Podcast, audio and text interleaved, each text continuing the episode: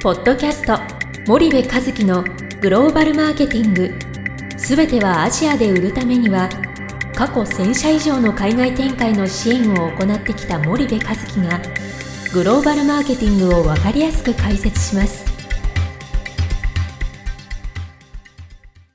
こんにちはナビゲーターの東忠夫です。こんにちは森部和樹です。じゃあ森部さんあの、まあ、前回はリコーさんのはい。セミナーでの質問事項に答えてもらったんですけども、はい引き続き、はい。あの質問が結構来てるので、はい。お答えいただきたいと思うんですが、はい。どれにしましょうかね。じゃあこれにしままあじゃあこれををちょっと読み上げたいと思います、はいはい。ディストリビューションが大事だと思いますが、うまあ、進進出時は会社の規模やブランド認知が低くんうん。有料ディストリビューターが相手にしてくれない、まあ、してもらっても優先順位が低いということもうん。多いと思いますと。で、まあ、例えば日本では有名でもうん。世界ではまあブランドがないうん。場合はそうなるかと思いますと。うん。で事業規模に応じてディストリビューターのレベルアップ変更を図ることも必要なのかとも思いますが新規エリアでの販売を考えた場合 EC からスタートした方がいいのかうん。それとも EC 小売を同時で進めた方がいいのかうん。EC と小売のバランスをどうしたらいいんですかみたいな感じの質問が来てるんですけどえっとこれねえっとまあ ASEAN セミナーだったんでねうん。エリアは ASEAN なんですよ。はい。でまあものにもよると思うんですけど多分これ B2C ですよね。そうですよね。商材ですよね。はい。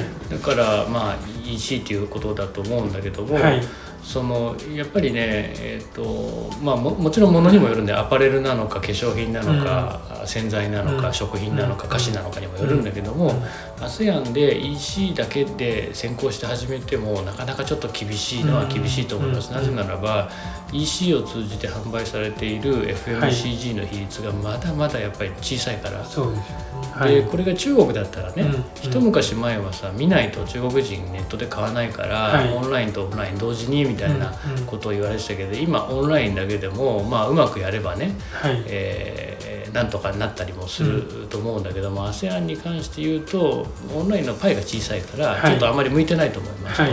でそうなってくるとやっぱりリアルでディストリビューターを作っていくということが、まあ、必要になってくると思うんだけども、はい。当然その質問者さんがおっしゃる通りえー最初は相手にされないと。うん。でこの相手にされないっていうところがね、えっと一つあって日本で実績があっても世界で実績がないから相手にされないのか、うんうん本当にね。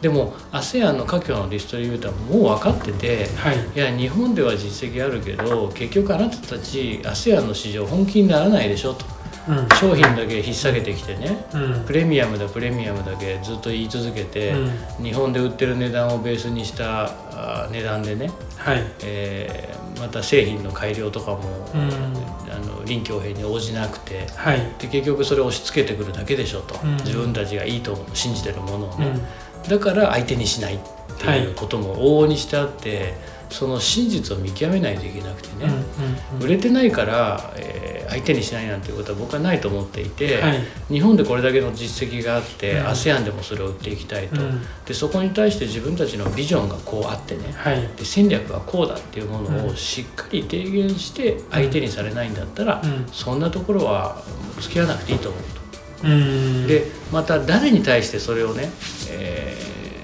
提言してるのか。はい。ディストリビューターなんてたかだか数百億円ぐらいの規模なんで、うん。やっぱオーナー社長にそれを提言してオーナー社長と話さないと、うん。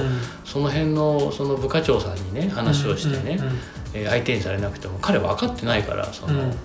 我々がやろうとしてるビジョンであったり戦略のことをね、はい。本当にその一その個人が、相手にしないのか、うん。オーナーが相手にしないのかっていうことも、あのちゃんと区別してオーナーに当たってはい。っていうこともすごく重要だから、うん。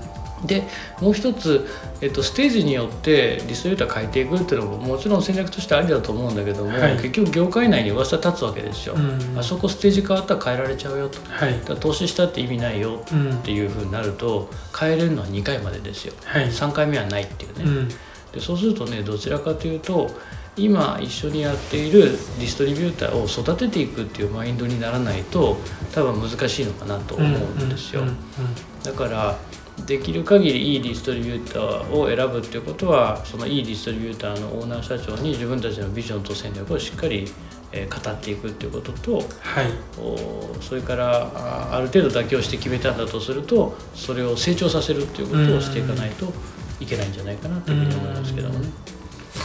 わかりました。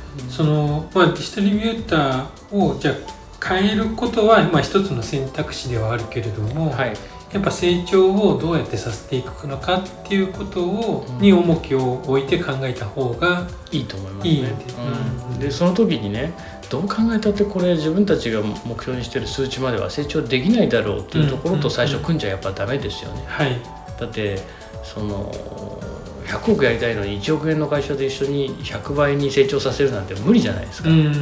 でそうすると言っても数十億ぐらいのところを3倍に成長させようとかね、はい、そういうレベルだと思うんですよね。はい、だからそこはまあ見極めた方がいいと思いますけどね。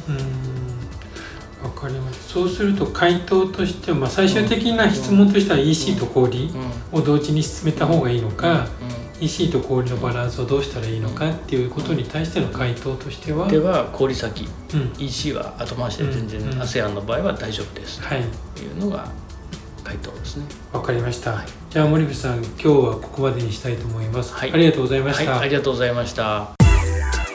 本日のポッドキャストはいかがでしたか？